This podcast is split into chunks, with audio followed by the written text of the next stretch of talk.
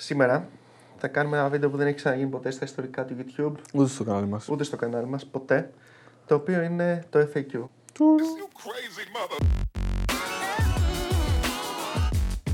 Θα ξεκινήσουμε με το comment του Batman Batman, το οποίο λέει «Δεν ξέρω αν έχει υποθεί σε βίντεό σας, αλλά το επάγγελμα του προγραμματιστή έχει καλό work-life balance.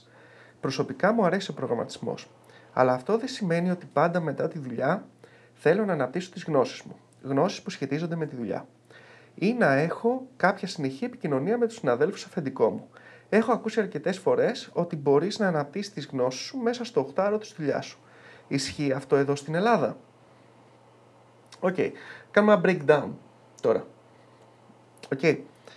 Ε, και θα ξεκινήσω από το τέλος.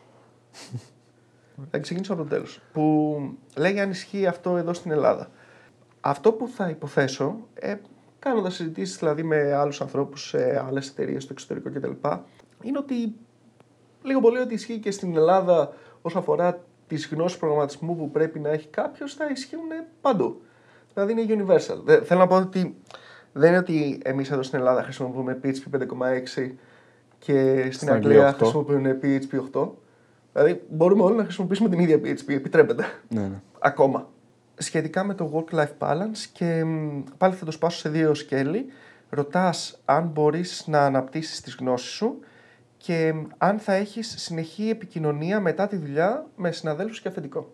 Αυτό το έχω καταλάβει στην αλήθεια. Με λίγα λόγια, όταν φύγεις 6 ώρα από το γραφείο, θα φύγεις 6 ώρα από το γραφείο ή θα φύγεις 6 Σε ώρα από το παίρνουν γραφείο τηλέφωνο για να- και θα σε πρήζει το αφεντικό σου ή κάποιος συνεργάτης και θα σου λέει έπεσε ο σερβο κτλ. Οκ. Εδώ για μένα ισχύει το εξής απλό. Σε όλα υπάρχουν εξαιρέσεις. Τι σημαίνει αυτό πολύ απλά, ότι μία φορά το τρίμηνο μπορεί να πέσει ο σερβερ. τυχαία, τυχαίο παράδειγμα, μπορεί να γίνει κάτι ρε παιδί μου, οπότε μπορεί να χρειαστεί να σε πάρουν τηλέφωνο.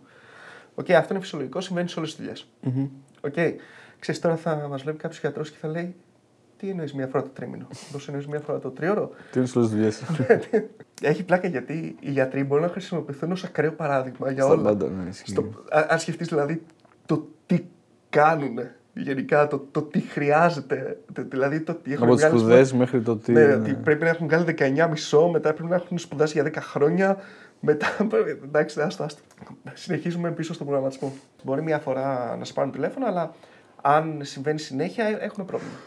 Δεν, ε, δεν, δεν μιλάμε καν για work-life balance εκεί πέρα, εκεί μιλάμε για σεβασμό και μιλάμε για προσωπική ζωή που επεμβαίνει κάποιος άλλος. Ενώ δεν θα έπρεπε. Δηλαδή, ε, όταν ο- η εξαίρεση γίνεται ο κανόνας, έχουμε πρόβλημα. Κακή οργάνωση πιθανόν. Ναι. Τώρα, όσον αφορά στην υποερώτηση που κάνεις, ότι αν μπορείς να εξελίξεις τις γνώσεις σου μέσα στο 8 Και μ, η απάντηση είναι ναι και όχι. Δηλαδή, τι εννοώ ναι και όχι. Εννοώ ότι εννοείται ότι μέσα στο 8 αυτό η εμπειρία που παίρνεις από τη δουλειά σου, αυτή είναι, αυτό είναι το βασικό που σου μαθαίνει πράγματα. Δηλαδή, η συνεργασία που έχεις με άλλους ανθρώπους, τα προβλήματα που αντιμετωπίζεις, το ότι χρειάζεται να ανα, αναγκάζεσαι, μέσα εισαγωγικά αναγκάζεσαι να μάθεις καινούργια πράγματα για να λύσεις τα καινούργια προβλήματα, η τεχνολογία εξελίσσεται κτλ. Δεν υπάρχει καμία αμφιβολία για αυτό το πράγμα. Αλλά υπάρχει ένα εξής μικρό πραγματάκι εκεί πέρα. Είσαι σε μία θέση, είσαι σε, μια, σε ένα industry που εξελίσσεται συνέχεια. Και μ, για να είσαι current πολλές φορές χρειάζεσαι και παραπάνω πράγματα από αυτό που σου δίνει η δουλειά. Τι εννοώ; Αν είσαι σε μια δουλειά και μ, π.χ. ξέρω εγώ είναι μ, στη δουλειά μαθαίνει, κάνετε PHP 5.6. Η- Τυχαίο παράδειγμα, απλά γιατί είναι, είναι πολύ συγκεκριμένο με, ένα, με το επόμενο κομμάτι που θέλω να πω. 5.6 είναι end of life αυτή τη στιγμή. Οπότε αν εσύ είσαι σε μια δουλειά που κάνετε PHP 5.6, αυτό σε μειώνει για την επόμενη δουλειά. Τώρα έχουμε PHP 7.4 και 8, ας πούμε. Οπότε όταν πας εσύ στην επόμενη δουλειά και σε ρωτήσουν τι έκανες και πεις PHP 5.6, οι άλλοι δεν θα, θα πούνε κάτσε γιατί 2022 και ακόμα 5,6. Ναι, όχι, θα πάμε σε αυτό που έκανε PHP 8. Και πάει λέγοντας. Οπότε τι έπρεπε να κάνεις σε αυτή την περίπτωση. Αναγκαστικά; Έπρεπε να αφιερώσεις λίγο χρόνο για σένα, προσωπικό χρόνο εκτός δουλειάς, για να μπορείς να είσαι προετοιμασμένος για την επόμενη δουλειά ενδεχομένως και φυσικά μία εταιρεία, ε, μάλλον όπου σου δίνει πράγματα πρέπει και εσύ να δίνεις στην εταιρεία. Δηλαδή εσύ είσαι αυτός που θα τους πεις παιδιά η PHP 5.6 είναι end of life, πρέπει να, κα- να βάλουμε την PHP 8 πλέον. Για το work-life balance, απλά ρε παιδί μου ότι εσύ το φτιάχνεις αυτό. Ε, άμα σε μια εταιρεία, βασικά, κυρίως έχω δει ότι σε πολλές εταιρείες και λόγω της δουλειάς μας, εμείς επιλέγουμε να δουλεύουμε 10-15 ώρες. Δηλαδή, χα, χανόμαστε στο ότι θέλουμε να λύσουμε το πρόβλημα ή θέλουμε να, ξέρεις, να πετύχουμε ένα στόχο τους sprint που δεν είναι αναγκαστικά ξέρω, ότι τον πετύχει. Δηλαδή, πάνω στο τι βγάζεις, χτίζεται αυτό το πράγμα. Ε, ή ίδιοι ουσιαστικά πρέπει να βάλουμε ξέρεις, το, το stop και να πούμε ότι okay, δουλεύω 8 ώρες ε, και θα Ναι. κάνω και τα υπόλοιπα που θα κάνω. Όπως και το διάβασμα, προφανώς κάποιες φορές δεν θα έχεις όρεξη να διαβάσεις. Μπορεί αυτό να μην είναι μία φορά, μπορεί να είναι ένας μήνας, δύο μήνες. Θες να κάνεις κάτι άλλο το χρόνο σου. Απλά και αυτό θέλει το balance το ότι, OK, πρέπει κάποια, κάποια στιγμή να επενδύσεις κάποιο χρόνο. Θα πάρεις χρόνο για να κάνεις τα χόμπι σου, να κάνεις τα άλλα πράγματα, κοινωνικά, οτι, οτιδήποτε θες. Και με τη δουλειά σου. Νομίζω ειδικά στη δουλειά πρέπει να είσαι λίγο αυστηρός με το 8ωρο, απλά για να μην καείς και δεν είναι τη κακού πάλι, απλά τα, τα αρνητικά που μπορεί να, ξέρεις, να βγουν από το να δουλεύεις πάρα πολλές ώρες συνεχόμενα, επειδή ή εσύ κάποιο άλλο το επιβάλλει, είναι. Και είναι άσχημα γιατί δεν είναι την εταιρεία. Μπορεί μερικοί να μην το καταλαβαίνουν, αλλά μπορεί να μην τους νοιάζει. Ε, να τονίσουμε ότι δεν, εγώ, δεν συμφωνούμε στο να δουλεύεις παραπάνω από 8 ώρες. Απλά αυτές τις 8 ώρες που δουλεύεις να δουλεύεις όντως. Αυτό. Δε- δεν υπάρχει κανένας λόγος να δουλεύεις παραπάνω. Το επόμενο comment από τον Sirius Smile. Καλησπέρα. Καλησπέρα. Τους τελευταίους τρεις μήνες κάνω διαδικτυακά μαθήματα πάνω στη JavaScript και θέλω να εγγραφτώ σε κάποιο bootcamp για να υπάρξει κάποια καθοδήγηση αν πρέπει να διορθώσουμε λίγο το συντεκτικό εδώ πέρα. Αν ψάξετε στο Google για ελληνικά bootcamp θα σας βγάλει σχεδόν, θα σας το βγάλει σχεδόν πρώτο πρώτο. Οι γλώσσες που έχει ως επιλογή είναι η C Sharp, η Java, η JavaScript και η Python. Σκεφτόμουν για JavaScript ή Python. Η κοπέλα του αδερφού μου μου λέει να ξεκινήσω με Java γιατί αν μάθω Java θα μπορώ να μάθω κάποια άλλη γλώσσα Πιο θα εύκολα. μπορώ να μάθω κάποια άλλη γλώσσα πολ- πολύ πιο εύκολα. Μάλλον εδώ πέρα είναι. Ερώτηση. Αξίζουν τα bootcamp για έναν που είναι αρχάριος; Έχουν αντίκτυπο στην αγορά εργασίας; Συμφωνείτε με αυτό που είπε η κοπέλα του αδερφού μου; Ωραία. Λοιπόν, να τα πάρουμε Breakdown. ναι, ναι, να τα πάρουμε. Να ξεκινήσουμε από το τέλος. Αν συμφωνούμε με την κοπέλα του αδερφού σου, κοίταξε, ο καθένας έχει μια άποψη γενικά. Και μ, ακόμα και η δική μας η άποψη δεν είναι, δε- δεν, δεν είναι κάποιος κανόνας, τίποτα. Πρέπει, πρέπει να την τεκμηριώσω. Δηλαδή, το να σου πω, το να σου πω συγκεκριμένα εγώ ότι άμα μάθεις Java θα μάθεις μια άλλη γλώσσα προγραμματισμού πιο εύκολα, αν δεν στο τεκμηριώσω δεν σημαίνει τίποτα. Είναι τελείως ανούσιο. Δηλαδή, αν δεν έχω με κάποιο τρόπο να σου το πω, δεν, δεν θα το έλεγα προσωπικά. Δεν, δεν, δεν νομίζω ότι υπάρχει κάποια γλώσσα που άμα τη μάθεις, θα μάθεις κάποια άλλη πολύ πιο εύκολα. Μπορώ να πω όμως, παραδείγματος χάρη, ότι αν έχεις 10 χρόνια εμπειρία σε C, ας πούμε, τότε οποιαδήποτε άλλη γλώσσα θα σου φαίνεται easy level, ξέρω εγώ. Το οποίο μπορώ να το σκεφτώ, ρε παιδί μου. Μια γλώσσα, άλλες γλώσσες προγραμματισμού είναι πιο low level, άλλες γλώσσες προγραμματισμού είναι πιο high level και πάει λέγοντας. Αυτό που σίγουρα ισχύει όμως είναι ότι αν μάθεις μια γλώσσα προγραμματισμού, η επόμενη είναι πολύ πιο εύκολο να τη μάθεις. Η μεθεπόμενη πάλι το ίδιο. Και στην καριέρα σου μπορεί να χρειαστεί να κοιτάξεις πολλές διαφορετικές γλώσσες προγραμματισμού και τεχνολογίες. Είναι, είναι πολύ φυσιολογικό αυτό το πράγμα. Οπότε μ, δεν χρειάζεται να σκέφτεσαι από τώρα ε, ποια πρέπει να μάθω και αυτή θα με ακολουθήσει όλη την υπόλοιπη ζωή μου, γιατί σκέψω ότι όταν θα βγεις στη σύνταξη, πιθανότατα η γλώσσα προγραμματισμού που θα μάθεις δεν θα υπάρχει. Ή και αν υπάρχει, θα είναι η C, ξέρω εγώ. Μα, μάλλον η C θα υπάρχει. Για τι άλλες γλώσσες δεν ξέρουμε. Δεν έχουν αποδείξει ακόμα τη διαχρονικότητά τους. Τώρα, η επόμενη ερώτηση για το αν τα bootcamps αξίζουν τα λεφτά τους. Ε, δυστυχώς δεν μπορώ να το ξέρω και δεν, δεν έκανα Google Search για να δω ποιο είναι. Ε, νομίζω ότι σου δίνουν πολύ μαζεμένη γνώση, σε βοηθάνε και σε βοηθάνε κιόλας και στο να, στο να γνωρίσεις και κόσμο εντός, εντός εταιριών.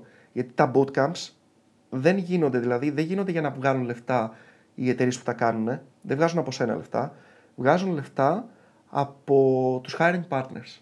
Δηλαδή, ε, αν εγώ κάνω ένα bootcamp, θα μαζέψω και άλλες 20-30 εταιρείες στην Ελλάδα που ψάχνουν ε, Τεχνολογία. τεχνο- τη τεχνολογία του bootcamp που κάνω και στην ουσία από αυτούς θα βγάλω λεφτά επειδή θα, πα- θα κάνω recruit κόσμο για αυτούς. Αυτό όμως είναι win-win. Δηλαδή βοηθάει και αυτούς αλλά βοηθάει και σένα. Δηλαδή μόνο και μόνο να γνωρίσεις τους hiring partners, δηλαδή να γνωρίσεις τα HR άτομα και, τα, και τους hiring managers από αυτές τις εταιρείες είναι μέσα στα θετικά. Είναι μέσα στα πολύ θετικά και φυσικά μαθαίνεις κάτι, γνωρίζεις και κόσμο. Γνωρίζεις και κόσμο που έχει τις ίδιες ανησυχίες με σένα. Θέλω να πω, ρε παιδί μου, ότι γενικά πιστεύω ότι αξίζουν. Τώρα συγκεκριμένα για ποιο bootcamp αξίζει και ποιο όχι, δεν ξέρω καθόλου. Σε ποια γλώσσα προγραμματισμού να πας, όποια για να πας, ίδια είναι. Δηλαδή, C Sharp, Java, JavaScript, Python. Εντάξει, πραγματικά, άμα τη μάθεις και σου αρέσει να εξελίσσει κτλ., θα είσαι μια χαρά. Νομίζω ότι είναι αν θα μάθει JavaScript, JavaScript. Δηλαδή είναι... JavaScript ή React. Ένα από τα δύο. React, React, σωστά, Διάλεξε. Σωστά, ναι. Ναι. Δεν το σκέφτηκα σωστά. Με βάση Λοιπόν. εμένα. Ε, απλά επειδή το παιδί που το γράψει αυτό επειδή είναι junior, τώρα κάνουμε πλάκα. Μάθε όποια γλώσσα προγραμματισμού θες. Ο Άκης Σοτ στο βίντεο μη δεχτείς το counter offer. Εκεί πέρα είχαμε κάνει το εξής βίντεο. Το οποίο λέγαμε ρε παιδί μου ότι άμα είσαι σε μια εταιρεία και κάνεις συνεντεύξεις και να πας σε μια άλλη εταιρεία, ε, δεν πρέπει μετά να δεχτείς το counter offer που θα σε κάνει η εταιρεία που είσαι. Για κάποιους λόγους τους λέμε μέσα σε αυτό το βίντεο, αν θέλετε δείτε το. Και λέγαμε ότι είναι, είναι πάρα πολύ σημαντικό να μην δεχτείς το counter offer, γιατί κιόλας θα αποκτήσεις κακό όνομα στην άλλη εταιρεία που στην ουσία δέχτηκες στη προσφορά Το ακύρωσες. και μετά τους, ε, την ακύρωσες. Και λέει ο Άκης ότι εδώ πέρα τελικά μου είπε ότι θα έρθει και δεν ήρθε. Δεν θα σε θυμάται ούτε φατσικά από τους 50 εκατομμύρια, 500 εκατομμύρια, δεν έχει σημασία, από όλους αυτούς που, έχει κάνει, που, έχεις κάνει, που έχουν κάνει συνέντευξη. Ε, η αλήθεια είναι ότι δεν θα σε θυμάται φατσικά, αλλά όλες οι σοβαρές εταιρείες χρησιμοποιούν ένα ATS ή κάποιο τρόπο να κάνουν tracking. Μπορεί να το κάνουν μέσω Jira, μπορεί να το κάνουν μέσω Excel. Δεν έχει σημασία, αλλά κάνουν tracking. Δηλαδή τα βήματα, ε, Τα comments από κάθε τα interviewer. comments, ναι, τι έχουν κάνει, Τα που τεστ σου. πήγε καλά, που δεν πήγε κτλ. Οπότε σε θυμάται, δεν σε θυμάται φατσικά, το όνομά σου το έχει κρατήσει και μάλιστα έχεις μπει black flag. Υπάρχει το red flag και υπάρχει το black flag. Αυτό το θυμάμαι το μεταξύ όταν φτιάχναμε HR συστήματα. Είχαν οι HR μια σημαία για, για το οτιδήποτε. Δηλαδή, ξέρω εγώ, άργησε 5 λεπτά στη συνέντευξη. Γαλάζιο flag. Δεν ήρθε στη συνέντευξη. Bordeaux flag. Είχαν, Offside, κίτρινο flag. Είχαν, πάρει, ναι, είχαν, είχαν χρησιμοποιήσει όλα τα χρώματα που υπάρχουν για να βάλουν ένα συγκεκριμένο flag. Όπως είπαμε, οι εταιρείες τα κάνουν track αυτά. Τουλάχιστον οι πιο μεγάλες και πιο σοβαρές. Πιθανόν βασικά μην υπάρχει κανένας άνθρωπος που σου κάνει interview μέχρι να ξαναπάς. Αλλά το σύστημα πιθανόν να υπάρχει και η ιστορικότητα, ρε παιδί μου, Ναι, ναι. να έχει μείνει. Τώρα θα μου πεις βέβαια υπάρχει GDPR, αλλά Υπάρχει, ισχύει. το ξέρεις ότι ισχύει. Υπάρχει. Στο ίδιο βίντεο μας λέει ο LOL Yasuo 123. Οκ, ελπίζω να το προφέρω σωστά. Ναι, σωστά είναι. Λοιπόν. Δυστυχώς όμως οι μεγάλοι μισθοί δεν πάνε ανάλογα με το μέγεθος της εταιρείας. Υπάρχουν πολλές μεγάλες εταιρείες που δίνουν χαμηλούς ή normal μισθούς και δεν τους πολύ νοιάζει αν θα φύγεις. Όσον αφορά, τη εξέλ... Όσον αφορά την εξέλιξη, δεν ξέρω κατά πόσο έχει νόημα στην ελληνική αγορά, όπου αρκετές εταιρείες δίνουν τους τίτλους έτσι απλά. Προφανώς χωρίς τον αντίστοιχο μισθό. Αλλά θα έχεις να λες: Είμαι senior στην τάδε εταιρεία. Wow. Κάνω και το τέτοιο. Κάνω και το narrative εδώ πέρα. Ναι, δεν είναι Λοιπόν. απλά ότι διαβάζει flat έτσι σε χαρακτήρα. Ε, γενικά αέρα που είπατε δίνουν όλοι. Γενικά, Γενικά αέρα που είπατε δίνουν όλοι. Αυξήσεις ελάχιστη. Οκ, στο δεύτερο κομμάτι ναι, έχεις δίκιο. Δεν, δεν το συζητάμε καν ότι αν, αν. Το έχω δει. Το έχω δει. Όντως το έχω δει και το είχα μιλήσει και όλο σε ένα παλιό βίντεο για αυτό το πράγμα. Ε, έρχεται μία φίλη μου και μου λέει πήρα προαγωγή. Και οκ, με- και σε κάποια φάση της λέω και πόσα λεφτά παραπάνω. Μου Λέει δεν πήρα αύξηση. δεν λες προαγωγή. Ναι, εκεί. Εντάξει, και ξέρεις, εγώ προσπαθώ να μην είμαι αρνητικός, ρε παιδί μου. Τι, δηλαδή. Δεν λες, δεν, δεν λες, ε, δεν πήρες προαγωγή. Προ- Προσπαθώ να καταλάβω. Τι, τι, οπότε τι σκέφτεσαι, τι εννοείς, τι θες να κάνεις; Πήρες έξτρα δουλειά, δηλαδή χωρίς κάποια ανταμοιβή για αυτή την έξτρα δουλειά. Και τα αφήνεις εκεί απότομα. Και πας και πας στο, και πας στο μπάνιο για μπύρα. Κάπως έτσι, ναι. Οπότε α, αυτό είναι τραγικό, δεν το, δεν το συζητάμε καν. Νομίζω όμως ότι δεν γίνεται μόνο στην ελληνική αγορά. Το έχω ακούσει, το έχω ακούσει και σε ξένη αγορά, σε ξένη εταιρεία από ένα φίλο μας. Anyway, δεν, ε, δεν το ξέρω. Προσωπικά δεν μου έχει τύχει, αλλά μάλλον θα ισχύει. Όχι, μάλλον ισχύει. Λοιπόν, ε, τώρα όσον αφορά το πρώτο πράγμα που λέει Δυστυχώς όμως οι μεγάλοι μισθοί δεν πάνε ανάλογα με το μέγεθος της εταιρείας. Εδώ έχουμε κάνει ένα άλλο βίντεο το οποίο δεν το θυμάμαι, αλλά ψάξτε το με βάση αυτό που δεν θυμάμαι. Ξέρεις, βοήθησα πάρα πολύ τώρα. δεν πρέπει να πας σε μια εταιρεία με, το, με, με βάση το πόσο μεγάλη είναι ή το πόσο μικρή είναι ή κτλ.